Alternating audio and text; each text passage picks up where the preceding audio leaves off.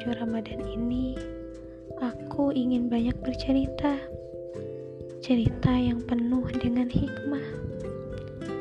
Menunggu ini akan terasa begitu lama apabila tidak dibarengi dengan sebuah perjalanan.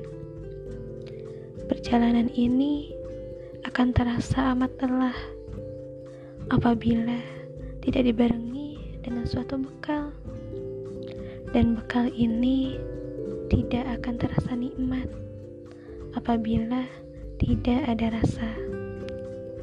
Namun, rasa ini akan ada apabila kita bisa memetik suatu hikmah. Hikmah ini akan tertanam dalam apabila diceritakan. Maka, mari kita bercerita